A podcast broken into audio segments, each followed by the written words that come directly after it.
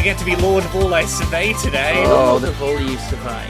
I'm powerful. I cannot be stopped on this day. I have health on my side and I will not be stopped. The fact that oh. you didn't open with video games is a testament to your mercy. Because you Oh. could have. I can't Yeah. stop you. No. Yeah. Yeah, I could I could have jumped in straight away with a video game. You you, you know, um you don't have the emotional fortitude to fend me off at this point. I don't have the fucking lung capacity. so I just barrel through your words. I'll I'll I'll talk about what I like today. I mean, yeah. So for the list, for the listeners' edification, um, two thirds of the podcast are sick. Uh, one of whom is always ill. The other who is never ill. Yeah. Um, so we really are representing the the entire the entire health like demographic Spectrum. here. The the spectrum. Thank you. Um, yeah. So you've got the flu. I've got bronchitis. Yep. Uh, aside from the fact that I'm not getting enough oxygen to um, like move at 100% efficiency, I otherwise don't feel ill. Ill. My Right. mind is sharp, but my lungs are shit.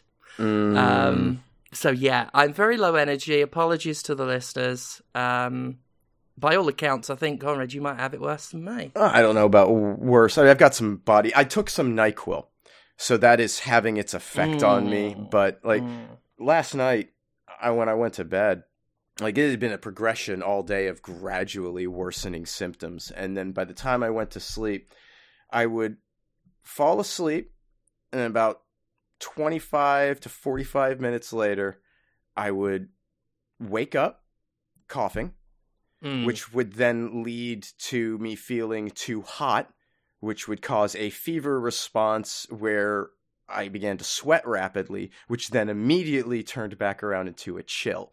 Repeat this every like 40 minutes throughout the entire night. It was awful. Yeah, that was me a couple of weeks ago, but that's just because I didn't have my um, pain management meds Mm. that I need for a while, and withdrawal's a bitch. Mhm. Mhm. Especially because, on top of those kinds of like withdrawal symptoms, one of the symptoms of pain medication is, and I'm sorry, listeners, I'm gonna break character and be a little bit unpleasant. Um, it turns your shit into rocks. Yeah. painful 45 minute taking rocks. that shit's out your system. Not that shit. Once, once the shit that causes the shit is out of your system, the opposite happens. The, it it overcompensates. So not only are you feverish and sweating and cold, you are shitting your guts out. So it's indistinguishable from food poisoning at that point. But yes, all of this is to say hello, everyone. Uh, and I'm sorry, as always. um, and also, I just before we do kick off, I want to thank uh, Elsa, co-host on Trash Girl Diaries. Um, that's also on this channel. Um, Elsa Farron, who got me birthday presents, and they took forever to get here because obviously my birthday was in January, the gala event of the season. I watched The Fifth Element. But you know, sending from America, then customs and all of that shit Yeah. um, finally got here. So thank you, Elsa. I'm so delighted. Right? Not only is there a an action plushie of Cait Sith in it. Ooh. Yeah, it's basically a cross between an action figure and a plushie. It's just it's got the joints like the skeleton Ooh. of a of an action man, Huh. um, but covered in in like soft in a soft toy. So you can like pose him. He's got little plastic soles on his shoes so he can stand up. So I'm delighted uh, by that. Also, Elsa sent along with it a Bright Arts Tonberry, which um, I'd been eyeing up on the Trash Girl Diaries. I'll tell you what, right? Square Enix is a way better toy seller than a game seller. They are way better at toys than games. I've always been a fan of Square Enix's like toy range. Unfortunately, I had to leave a lot of stuff in Mississippi because I just had to get out of the place I was in. So I don't have any of like the big Play Arts Kai stuff I used to have. Like they had a Solidus snake from Metal Gear Solid 2 Ooh. like a fucking foot tall it was, and like with the tentacles, and I had one of them. They're really good. And these bright arts, I, I think I've fallen in love with a new bit of tat. They are like little statuey like figures of Square Enix published game characters. Fucking heavy metal. like I flicked its head and I hurt my finger. Solid, like I won't like drop it, drop it. I don't want to break it, but like that's just like half an inch dropping it on the desk, like onto its feet, which has little felt on the bottom, like a proper ornament, like at your nan's house. Um, and yeah, they're like they're just this range of figures that are small and very heavy metal and metallic, and they're gorgeous. Like if you like listeners, if you look up Bright Arts Tonberry, which you may have done on Trash Girls, it's fucking gorgeous. And they've got others. They've got the Cactuar and Vivi uh, from Final Fantasy. They've got the logo of Atlus, Atlus Games, uh, that little jester fellow, and the bear from Danganronpa. So yeah, and they're fucking expensive. So that's a bad idea. Uh, and and of course, uh, just to round out the presents, uh, four issues of the Skeleton Warriors comic. Thank you, Elsa. I'm thrilled. Nice. Right, that's enough talking from you. I'm going to talk about video games. For a bit, I'm going to get I've- back I've- to what I was doing. Yeah, yeah, and and and you know, because I've I've played video games, and some of them are fucking weird and cool this week, and I will tell you about them. I played through the entirety of a real, real fun, weird little game this week called Arzette: The Jewel of Faramore. Hmm. Do either of you know anything about this? Not at all. Okay, this is a unofficial sequel to the Zelda CDI games. What? Uh, mm. Okay, now I vaguely remember you mentioning something. Yeah, yeah. So this is uh the serial numbers have been filed off. The characters have different names and the location names are different. Mhm. But this is, for all intents and purposes, a literal direct sequel to the two CDI Zelda games. These are the ones that anyone listening might know as the uh the ones with the very silly rotoscoped cutscenes. Yeah. Um I just wonder what Ganon's up to. Like that Exactly, exactly. The- Yeah, Squadala! Squadala! Yes, it's it's those ones. yeah. Um, someone, uh, a, a company has made a direct sequel to those with the serial numbers filed off, God bless them. but it is an incredibly faithfully made follow up. And by that I mean they went and got a shit ton of the original people who worked on the CDI ones to come back and do shit for this the background illustrator artists, people who worked on the cutscenes, voice actors. They got Why? like a lot of they got a lot of because they wanted it to feel Why? faithful. And yeah, but like, here's- I, I'm sorry. It's just right. the whole time Yeah. you've been talking about this, I've been nodding Yeah. along, grinning, grinning, going, "Brilliant idea, brilliant idea." But after a while, you just think, "Wait a minute, why are they doing? Wait, why are they look- doing this?" Because look, here's the thing. Those games are remembered for two things.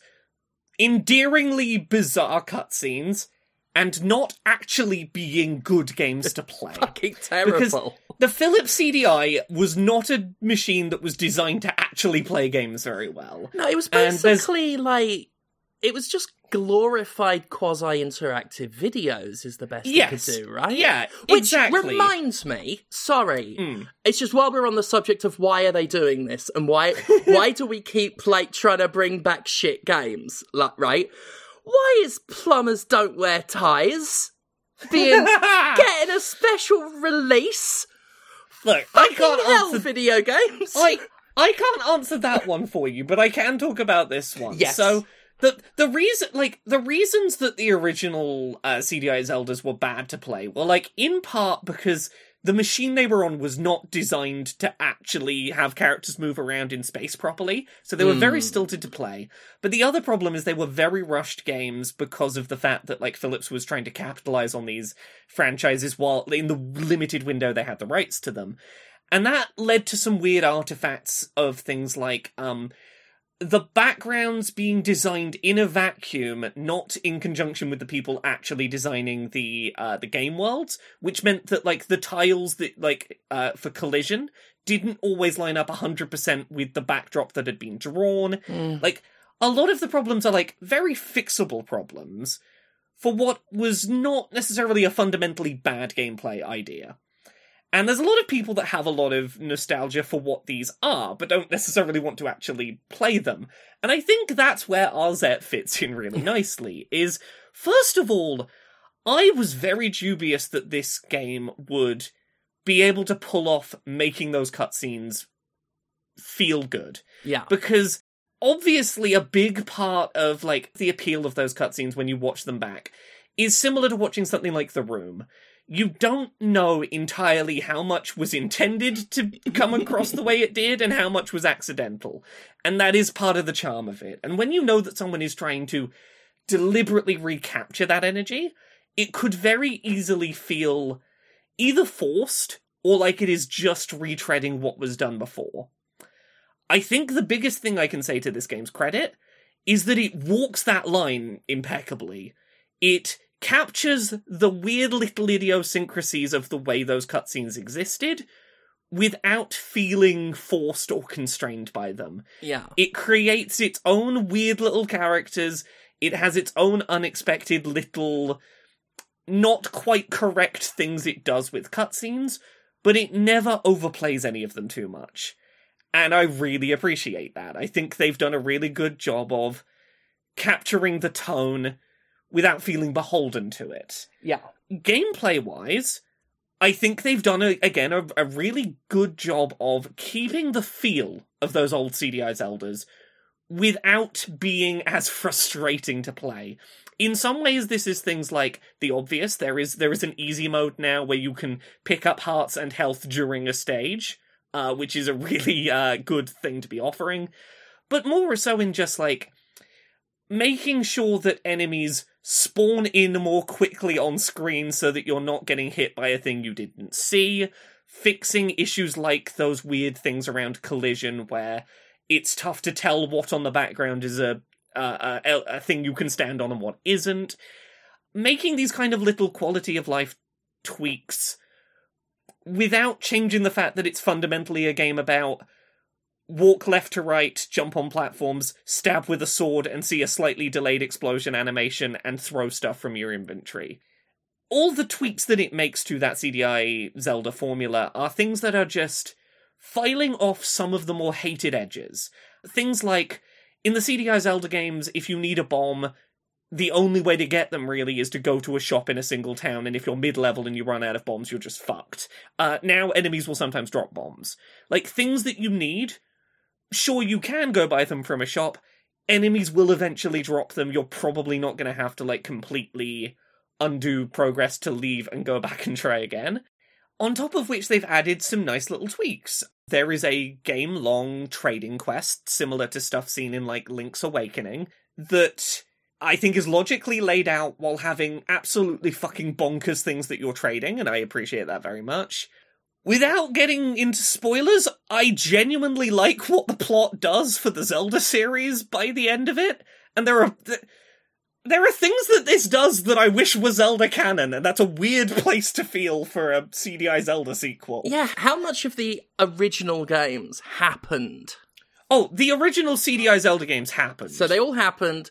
Yeah, so, like, the one where Link goes and saves the day happened, and then Link later gets c- captured and Zelda goes on an adventure, and Link comes out of that adventure going, Oh, I don't like being captured. I'm, I'm not going to be in an adventure anymore. You got this, Zelda.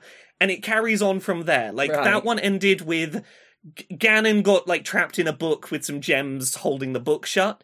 And, like, this opens up with someone broke that book open and spread the shards across the land, and Zelda's going, Yeah, I'll go get the shards, but I'm not putting him back in the book. He broke out the book last time. I'm gonna find some other way to make this a bit more of a permanent solution here. Yeah.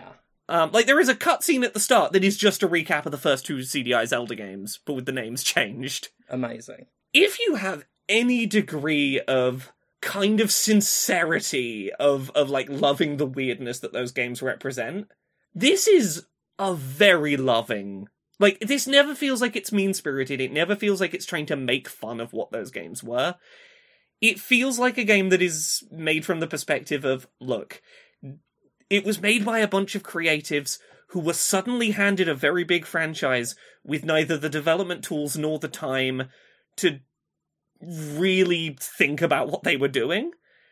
and that there were interesting ideas presented there that could have been made better if given a chance, and trying to make something new to be a nice little epilogue to something kind of remembered pretty uh deridedly. And I really like it. It took me maybe 5 or 6 hours to like do the whole game including the like the lengthy trading quest.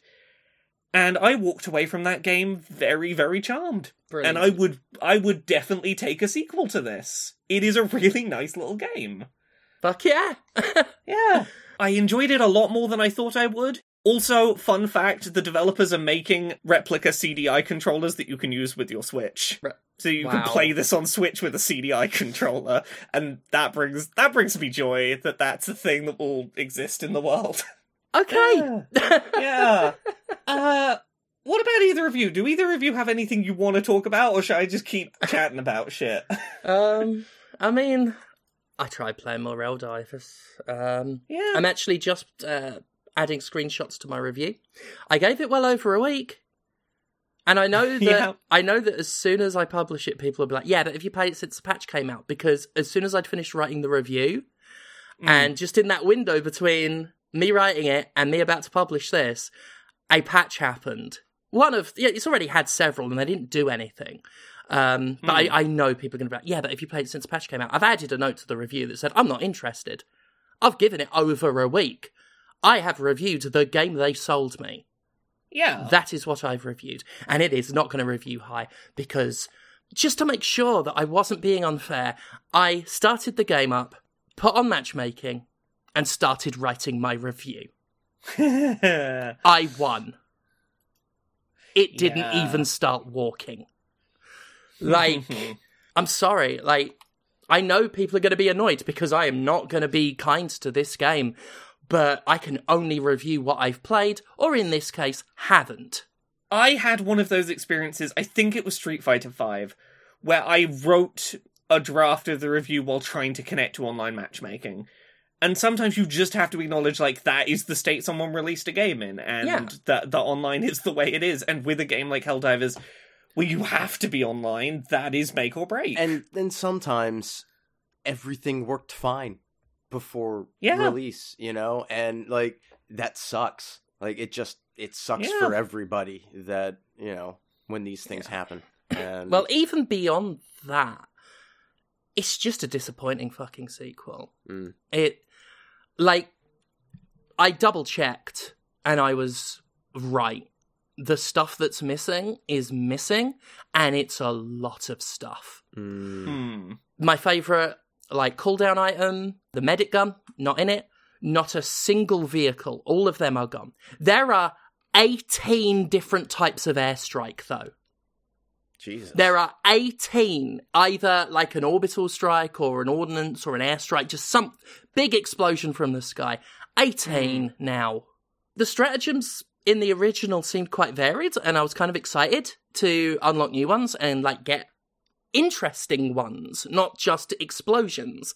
Here, it's like you've got two dro- two backpack drones that are basically the same thing, and of course you can only wear one backpack at once a whole bunch of of like heavy weapons like machine guns rocket launchers all that uh, a whole bunch of turrets and that's about it there's like Hmm. a couple deviations maybe but in general ordnance turrets heavy weapons that's it Co- and, and i'm just stunned i think it hilarious that this game in watering down its own visual style to push cosmetics, has several medic uniforms, and they took the healing out. Yeah. Yeah, that's amazing. wild. It's like even if this game was stable and working, it's it's a decent, fun game when it works, but it's still a disappointing also ran. Like it is not as unique um, as the first one in terms of gameplay, things you can do, and visual style. It just. I mean, all of these disparate armor pieces. Like, if you showed someone just a screenshot of this game, I would not blame them if they were like, is that Anthem? Is that Destiny? Is that any other number of live service game third person shooters? The original Helldivers did not look like Anthem or Destiny. or any other looter shooter. It does now. Um, so it is just stripped down, and I'm sure they'll add things, but I think the launch version of Helldivers versus the launch divers of Helldivers 2, or the launch version, really demonstrates the difference in attitudes between then and now as pertains to what is and isn't acceptable to sell in a full game. Hmm. I think that it's a beautiful demonstration um, of, of this whole, you know, release it now, roadmap it later culture. Uh, yeah, I'm just disappointed. I was only going to spend a sentence on this. Um, Sometimes a game squeezes more sentences Yeah. out of you. but I have consistently tried to stay in a game, and consistently the game has failed. Yeah. Uh, matchmaking is fucked. Stability is. is. shit. The game crashes constantly, and it is threadbare compared to the first. well put. Uh, What about you, Conrad? You played anything this week? Well, I have continued against my better judgment to play more Destroy All Humans 2 Reprobed. And, um, so, like, you know, I mentioned last week, yeah, the game's pretty crude and it's not like necessarily extremely offensive, but I could see Yeah. how some people could run into some issues with that. Uh, the game's progression starts you out in, in not San Francisco, and then you go to not London, and then you go to I, I want to say not Kyoto because it's not Tokyo. Um, and see the first two are are are are, are, Western cultures, and um, the the jokes at their expense are, are you know they exist, but um, but Yeah. then when you go over to Japan and all of Yeah. the characters have the worst caricatures for faces. It's The caricatures. Uh, care Yeah. to care to describe any distinguishing features, or leave that to our imagination? Oh, I think I think you can manage. Um, it- Something tells me what I'm imagining in my head, um, which isn't far off of that black and white uh, grape flavored baby food advert. I don't think I'm too far off. no, I don't think you're too far off. What was it? Um, who who was the actor that did that just absolutely horrendous um, yellow face role? Oh, that Um, I'm not sure. but it's on that kind of level. Like Yeah. it is it is they are attempting to be comical with the facial designs by going to some extremities and it is it's not great it's no. it's not great I'll, I'll send you an image here real quick this is one of the more uh, less offensive ones that i've seen like but even this is like it's done for effect Oh! Yeah. yeah Mm, Yeah. and it might explain why I haven't seen a whole lot of anybody talking about this game, but past the second level. Yeah. These faces, I have seen these faces described with 100% accuracy in an H.P. Lovecraft story. Yeah, yeah, They That- look like his descriptions of Asian people. yep. Fucking It's- hell. It's pretty. It's pretty gross. Wow. Um, yeah, yeah. So, you know, and it's funny too because I didn't, I didn't immediately notice it because if I'm, you know, running around a a Japanese themed environment and can choose to be any character in that environment, I'm gonna be a ninja. So you'll see their faces. so I didn't notice. It took a while. It wasn't until I'd swapped to a soldier and I was walking along and then I rotated the camera around. I was like, oh God. Oh no. What have you done? It's yeah, deeply uncomfortable.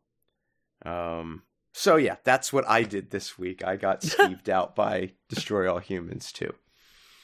Good stuff. Yeah. What about you, Laura?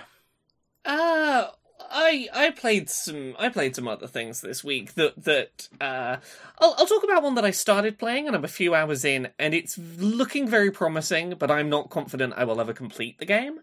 Uh, it's called Cookie Cutter. Um, I was gifted a copy of this over the festive period, and the thing that reminded me to get around to trying it was I was watching some video on YouTube about the uh, best animation scene in video games in 2023, and this came up.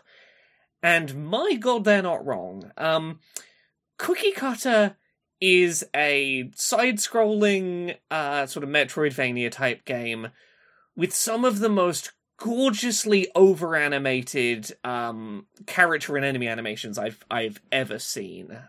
The concept, which like there's a bit of plot to get out the way to sort of explain the the gist of it, but there's a big there's a big metal sphere in space. And everyone's like, oh, I wonder what's at the middle of the big fucking sphere in space. And basically, Space Amazon manages to get into the center and get a gem that seemingly advances them and them alone several hundred years in tech advancement, Mm. which they use as a big megacorp to basically be like, yeah, fuck it, we're in charge of everything now. We have tech that you don't. And you are playing as a robot made by an engineer from this megacorp who's basically had a change of heart and gone, I'm going to make a robot that can go and fuck up the megacorp, gets caught doing it, gets kidnapped. You, as the robot, are like, I'm to go murder my way to go and destroy the megacorp and go rescue engineer that made me. And it is a violent game. It uses its its its very very fluid animation to do a lot of essentially uh, Mortal Kombat finishes. It really loves to do a, a, a ridiculously animated 2D enemy specific Mortal Kombat finisher all the time. Mm. The way that the combat works is you have melee attacks that are you've got two buttons. You've got your regular melee attack that is not particularly powerful, but it, be- it builds up a meter, and you can spend that meter to do stronger, more powerful attacks that will like deal proper big damage. Or you can use it kind of in something like uh like in something like Hollow Knight to be a healing resource. Um, and you balance, you know, which of those you're going to use it for. But it's like, do your little quick combos that aren't really there to do damage. They're there so that you can do big, heavy hits to try and actually deal deal the damage in there. Uh, there is a parry. The window for the parry is incredibly fucking tight, and as such, I have not been using it. I, I just cannot get that parry timing right, so I've been doing a lot of dodge rolling in combat. Mhm. And the first time that this game offered, like, th- locked me in a room with like 15 enemies, I understood what this game wanted to be, which is there is platforming and exploring, but the general thing is you are going to get trapped in environments with enemies that try and overwhelm you by numbers, and you just have to keep on top of that situation and not get greedy. You know how in like a Souls game or something, you get, you often with bosses get that sort of push and pull of get in, get one or two hits. I know I've not finished my combo, but back away. Like, don't don't try and squeeze that one extra hit in Yeah.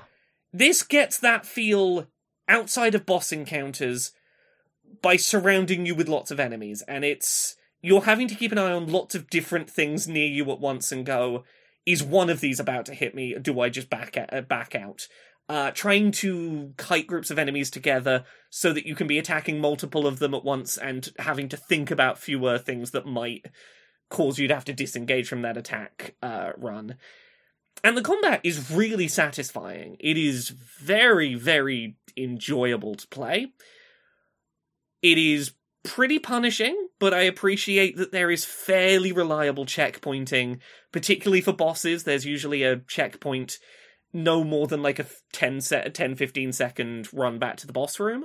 But I'm only a few hours in and I'm already feeling like I am up against my upper limit of what I can handle difficulty wise in this game. And I'm sure I will unlock things that will, you know, like health upgrades or attack upgrades or whatever that'll help. But I'm early on already going, there's probably going to be a point in this game where I can't play any further. And that's a shame because I like a lot of this game's world. I like its animation. I enjoy when I do manage to overcome these these tough fights it places in front of me. But I'm not convinced I'm going to keep pace with its its difficulty curve. The other thing I will say about it is I described it as, if anything, a little over animated. It's not usually an issue, but sometimes you'll be in, let me think of an example. Let's say you're in a room and you're basically trying to get from the bottom to the top by jumping between platforms to sort of raise up. Occasionally you will run a little further one way or the other than you meant to and run off an edge because one of those very nicely done animations is just a little too slow to finish up and change direction. And that doesn't, I've never found that be an issue during combat, but it is sometimes in platforming traversal an occasional issue, and I can feel that it's down to the fact that, like, these animations are gorgeous, but, but it kind of has to finish them. I think it is well worth checking out. I think it, there there is a lot that's very promising here, but yeah, I think this is a game for someone other than me. While really hoping I'm wrong. Yeah. Um, Sounds good. Doesn't sound like my thing. No, it's if nothing else, go watch some footage of it and go appreciate some of the animations going on in it. I, I it 100% deserves to be paid attention to for its animations. It's it's an interesting world. I'm going to try and stick with it. I am struggling to keep with it. Um either of you played anything else or shall I go into something else I've played? Uh, I played a demo of a game Ooh. um, called Heartworm. Uh, this is a survival horror game. I learned about it through Casey Explosion. Um, she mentioned the save room music. Posted a, a video of it on the um, Stephanie Sterling Trash Palace Discord, and and it's really pretty. So it's got a demo on Steam. Downloaded it, tried it on the Steam Deck. It seems to all work fine on there. So it's a survival horror. Um, it is very Silent Hill, Resident Evil. It's kind of got a lot of stylistic similarities to Resident Evil, but with like the kind of aesthetic um, style of Silent Hill in terms of like music style and just sort of general visual color palette and tone, that kind of thing. Um, seems solid. Uh, it starts off with tank controls. I hate them. I've noticed that there are attempts now to rehabilitate tank controls. I will oppose these attempts. I will oppose them. I opposed it when people tried to justify it by saying it made horror games scarier, which no, it didn't. And I will oppose it now when people are like, it's good actually. Mm-mm. Um, the trouble with this game is you can switch the from tank controls to modern, as you can in like the director's cut of Silent Hill 2. But it I I'm not sure what it's doing wrong, but it's shit.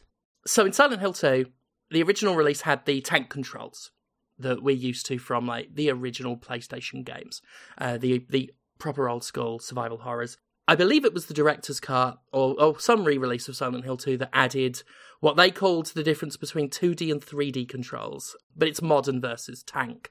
Obviously, tank controls are used because of fixed camera angles and the constant switching of cameras and how that might confuse controls.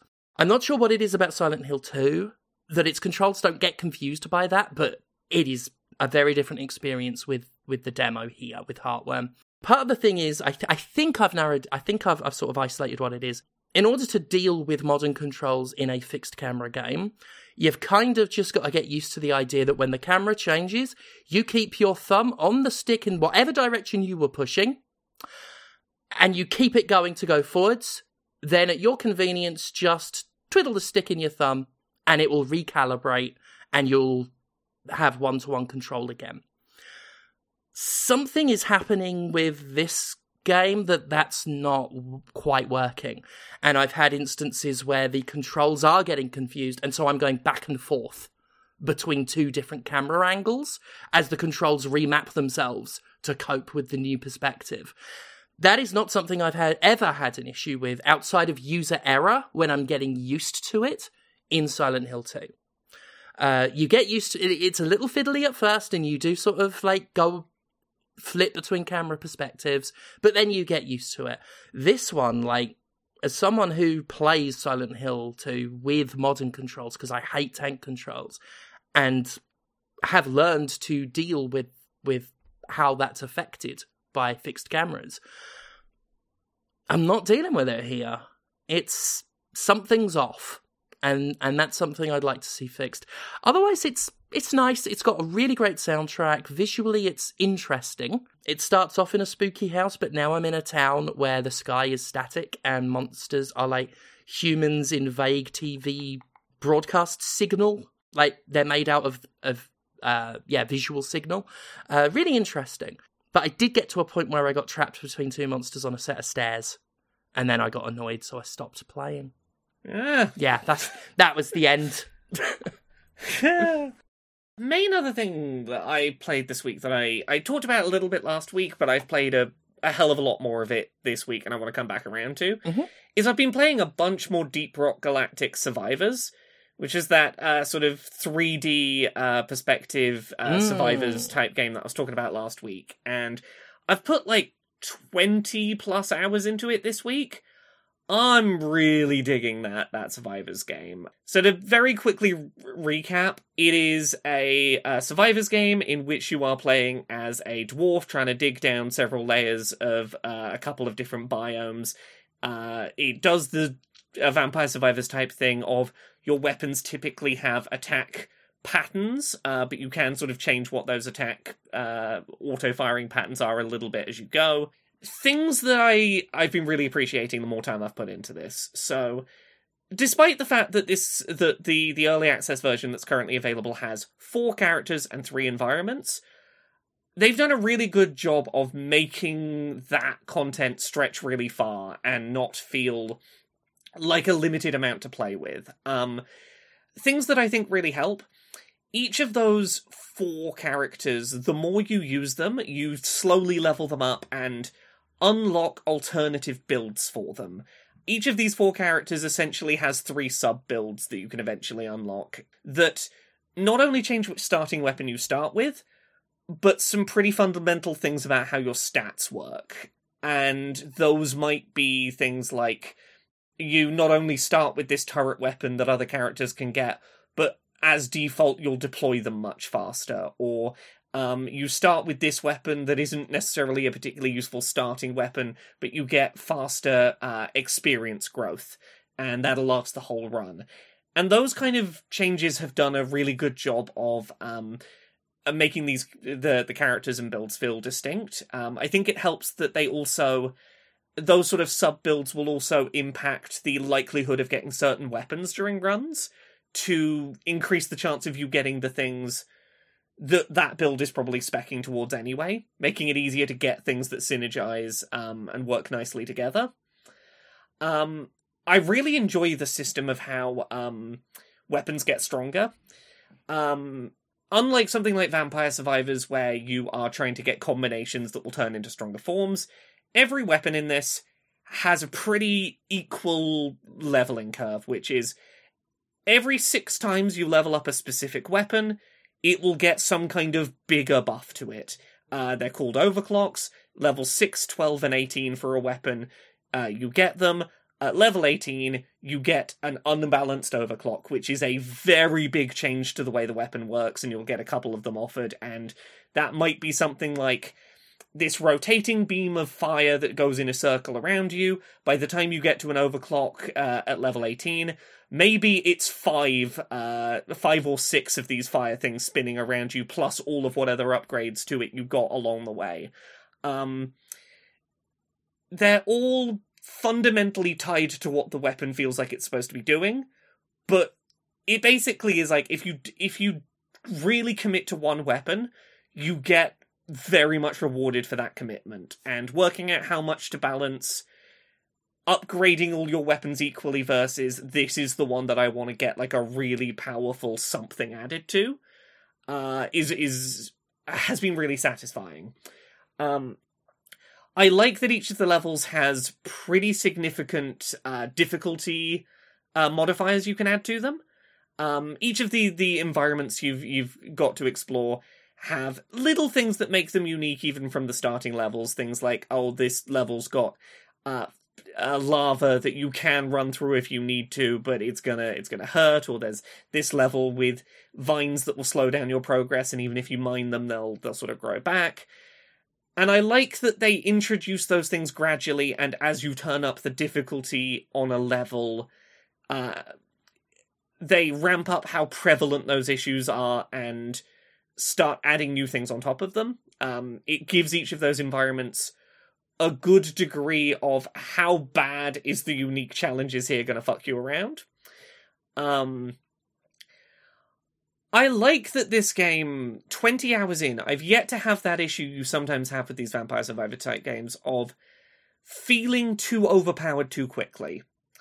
Um, because of the fact that you're constantly unlocking new ways to modify difficulty, I've co- pretty constantly felt like the game has been in. You know, with a new run of Vampire Survivors, you have that first period of time where it's like, if I can get past 15 minutes on a level, that was a good run. Yeah. It keeps, it helps you keep the difficulty in that kind of spot.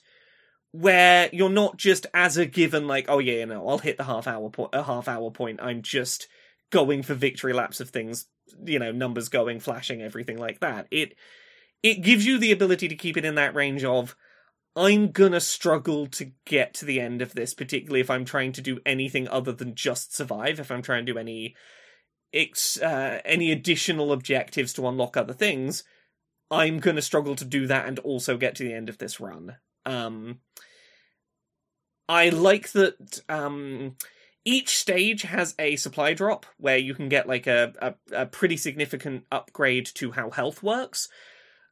Those will drop into random locations, and if they're surrounded by uh, rock and debris, you have to go and clear them out and mine mine the sort of circle around it out before you can get this this this item, which gives a really good balance to I want that quite significant upgrade, but I'm going to have to stick in one place and not just keep running away, backing away from enemies to do it. I like that when you uh, mine out the area for those supply drops, um, a very big projectile drops in from the sky to deliver your uh, your your upgrade, and if you time it right and lure enemies towards where it's going to drop correctly, uh, you can basically get a free one hit kill on bosses by correctly timing. I know where it's going to fall and roughly how long it's going to take, and I'm just going to get you right where I need you, and that's really satisfying when you pull it off. I like that levels when you beat the the sort of boss of a floor out of the I think it's five or six floors you've got to do on a run. Uh, you kill that boss, and your escape pod will spawn in a, within a certain radius, and you have thirty seconds to get out of that level. And that thirty seconds feels really well timed for.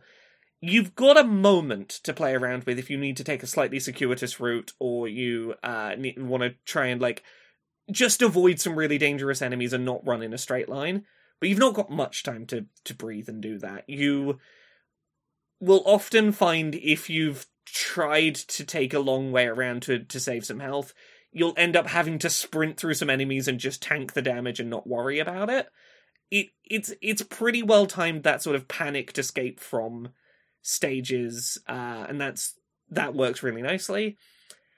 I'm re- I'm really digging it. Uh, it it is for a game that on paper looks like it has a fairly small amount of things, 20 hours in, I am still very invested in progression and unlocks and engaging with its whole progression system. Um, I like that the resources for getting permanent upgrades between levels are specifically gems you find in the levels and things you have to go out of your way to make time to mine uh, while you're in levels, and that that is a thing you have to keep thinking about. I uh, I like that to be able to start getting those powerful um, unlock upgrades on weapons. You have to level a weapon up to level 12 once without it getting unlocks. So you have to do a run where you're not getting those powerful buffs Oh. a couple of times to unlock the ability for that weapon to get its good buffs in later runs. So you have to like really stick with a weapon in its base form for at least one run and get what it's about before it starts throwing you things that massively change it. And I think in practice that works really nicely. Um, I like that the weapon builds. There's a lot of weapons in this that don't just feel like they're reskins of Vampire Survivors ones. From little turrets that follow you around to a microwave laser that zeroes in on whatever's got the highest health to a big thing that squirts goopy acidic gunk uh, haphazardly around you. It's got a bunch of Mm. weapons that feel very its own. Uh, one of my favorites is a plasma cutter that shoots out two sort of balls, and they'll sort of bounce in, in random directions, but a, a line of plasma will connect them, uh, and they it will fire whatever direction has the biggest number of enemies clumped together. You had me So at it's a weapon bouncing. Bounce and balls. Mm. It's a weapon that specifically tries to target Yeah. groups of enemies and does spread damage, and I'm like, these feel good and distinct. I don't feel like I've seen these in other survivors. That's a like uh, because yeah, I did tread on it all to get to my um, reference of testicles, uh, Hmm. but that is a, a unique targeting that I've not seen in these games before, and I played a Yeah. lot. Like the It's- highest concentrate. That's a really good. it's Yeah. it, it- and I like that weapons. Some of those overclocks you can get for weapons not only will change like how the weapon works or like what kind of damage it's doing, but they can change the targeting type. So you can have something like I really like this weapon, but it's currently just randomly spinning. Uh, this overclock will let me change it to target the highest HP enemy, which will probably be the boss. Or um, uh, I'm trying to think of some of the, some of the good ones that I've seen. Um, but yes, t- uh, the the largest cluster of enemies, the nearest enemy. Sometimes you'll get like a, a range of. Uh, sometimes you'll get like uh, n- enemies within a forty-five degree cone in front of you, so it'll have a degree of targeting, but only in a narrow direction. Um, it's yeah, it's got some own some ideas of its own. It's got weapons that don't just feel like they're functioning like other survivors I've played. I really do think it's worth checking out. Um, so yeah, has anyone else played anything else, or should we quickly get some news out the way and and call it a week? Uh, yeah, I think I'm all, all all done. Yeah. You gone red? Yep, I'm all good. In that case, let's quickly rattle through some news. Uh, so, it, let's get this one out of the way nice and quick. Um, since we recorded last week, we now know what all the hubbub about Xbox bringing games to other platforms was. I watched Xbox do their whole little announcement of, of the future of Xbox games on other platforms, and it was 25 minutes of the most wishy washy, embarrassing corporate speak I've ever seen. It boiled down to, and I'm paraphrasing, we're bringing four games to other platforms. Only four games, except well, for now. Only four games. Don't worry. It's not. It's not Starfield. It's not Hmm. Indiana Jones. We can't tell you what four games they are because reasons. We we can't tell you what they are because other people have imminent announcements to make, and mm, uh, like it was clearly a Nintendo Direct was coming, but they weren't allowed to say that, so they just had to talk about the categories of games that they were going to be. It basically boiled down to smaller games that didn't sell ter- terribly well and were made on smaller budgets that maybe we want to make sequels for, and multiplayer big service games we want to have larger audiences playing so that the servers seem fuller. Um, also, we- we- we're definitely making consoles still. Don't worry, we're not backing out of that. And uh, people have asked us about game preservation, and our answer to that is uh, uh, consoles might be backwards compatible in the future. That's the same as game preservation, right? It was a kind of embarrassing affair. It was a weird. We want to be in control of the messaging, but we've signed agreements with other companies that say we can't announce what we're actually doing. People very quickly worked out the four games were Hi Fi Rush, Pentiment, which was Obsidian's side scrolling medieval uh, game, Grounded, and Sea of Thieves. And two of them have now officially been announced. Uh, Grounded and Pentiment are imminently coming to Switch. At the time of recording, Hi Fi Rush and Sea of Thieves haven't been announced, but it sure sounds like maybe PlayStation's going to announce them later today. It was a whole real clusterfuck of an announcement for what in theory shouldn't have been a big deal, because Xbox has been bringing their smaller games to Switch for a while. They brought Ori and the Blind Forest and uh uh, see, uh what was it? Uh, Super Lucky's Tale and Hellblade. This isn't really a change of Yeah. plan, but they fuck they bungled the messaging really fucking bad and Mm. made just a very casual a couple of smaller games or games we want to have larger multiplayer audiences will come to other systems became a whole big thing. There's been a couple of other bits on on that Xbox news. The main one that I think is worth uh, noting is do you remember we talked a little while back about the fact that a bunch of future Xbox plans got leaked as part of FTC filings?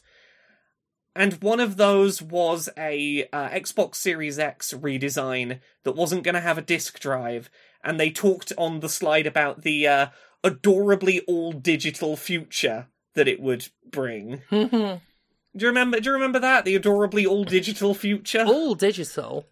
all digital, adorably so.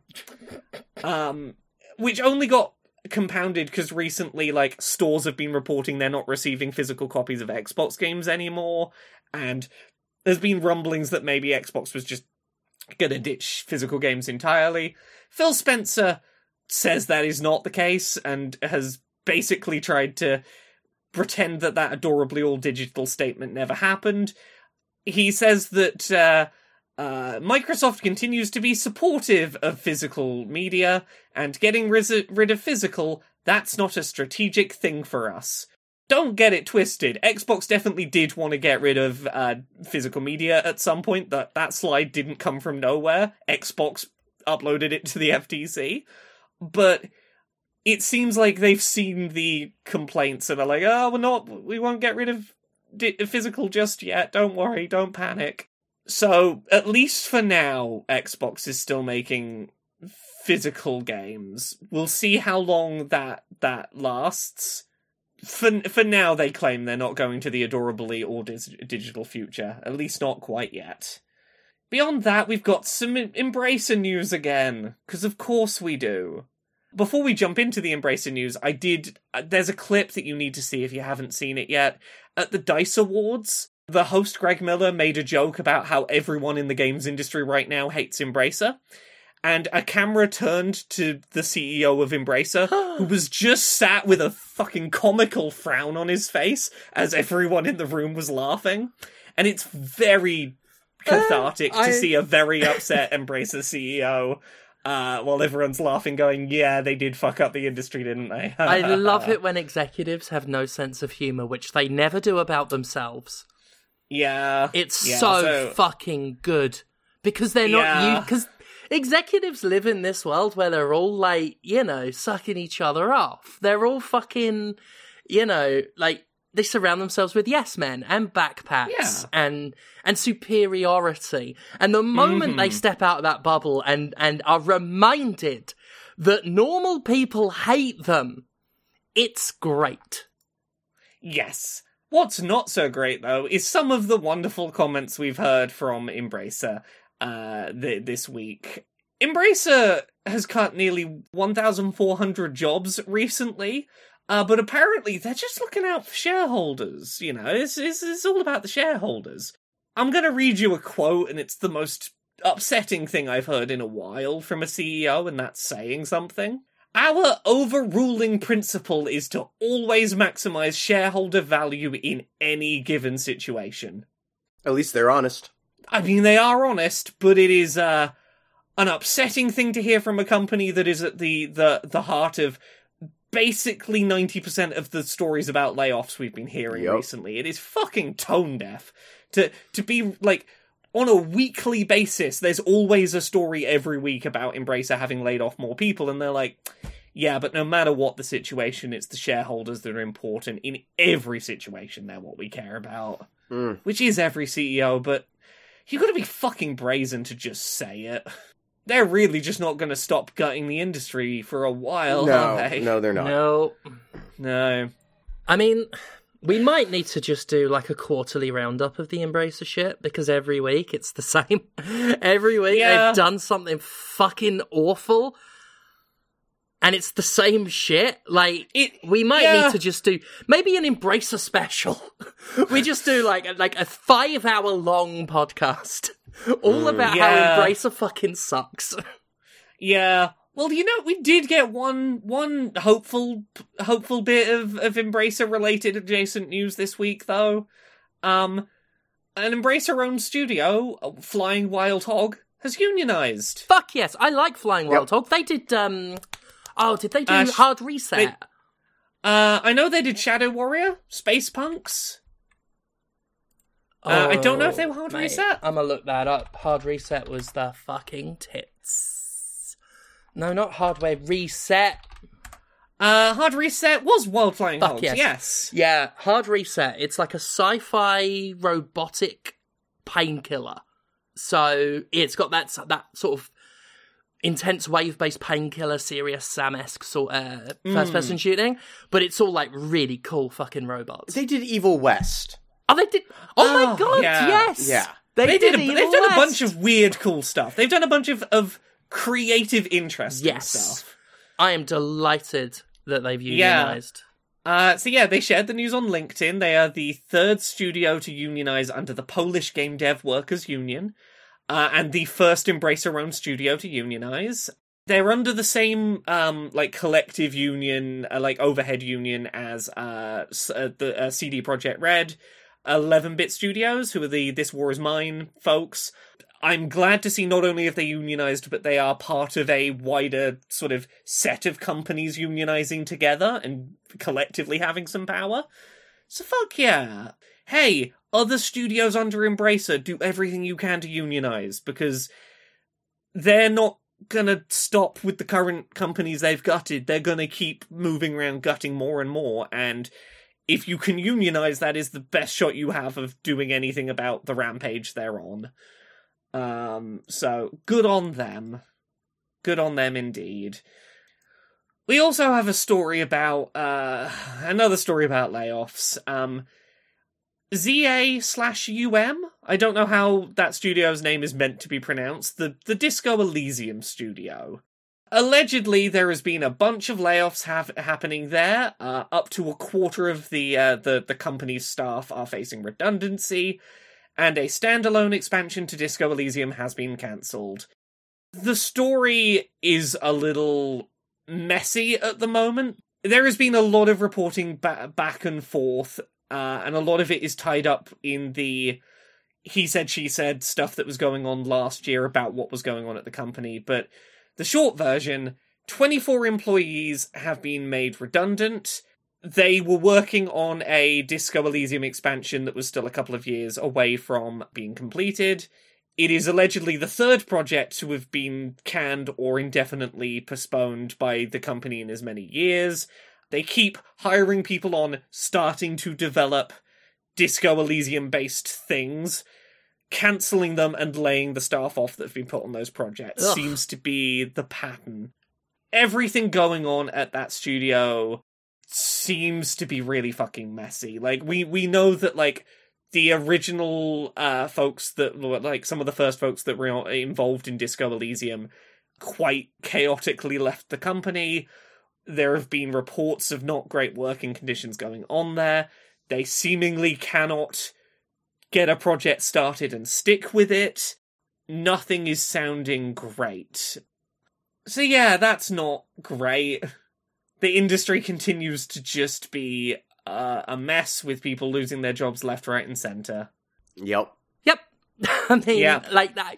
I am out of things to say. Like I Yeah, am completely out. It's just, yeah, yup. I got nothing. No, that's fair. Um, also, side note, um, you know how I said like 10 minutes ago that it seemed likely that by the end of today, Hi Fi Rush was probably going to get announced by PlayStation? Yep, yep, yep. Literally, as we're recording, it just got announced. Yep, yep, yep. Uh, people have found an un. Okay, I don't know if it was officially announced. Ah. People have found an unlisted video on Bethesda's YouTube. Certainly by the time this podcast is up, Yeah, it has an, been unli- an unlisted video uploaded by Bethesda has been found There you go. Spanish, I think. But yeah, it's it seems like E- Xbox. You really don't have a handle on all this, do you? Uh, Mm.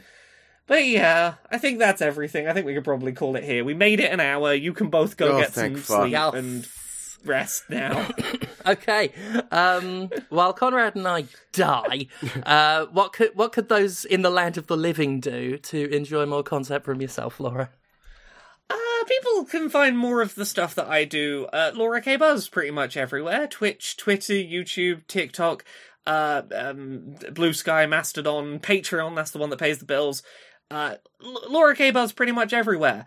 Um, uh, look out for this week's episode of Access-Ability going up on, uh, on Friday. Talking about uh, incorporating accessibility into PvP multiplayer games and some of the challenges and successful solutions to that that the industry has tackled. I'm really happy with that video. I hope people check it out. Also, uh, keep an eye out because at some point soon, me and Jonathan Holmes, uh, Jonathan Holmes might be helping me with a very silly project that maybe involves singing the names of all 150 Sujimon in Like a Dragon Infinite Wealth. So uh, that's going to be fun. Look out for that. Uh, what about you, Conrad? How dare he? How dare he? I didn't call. I I didn't, didn't call us.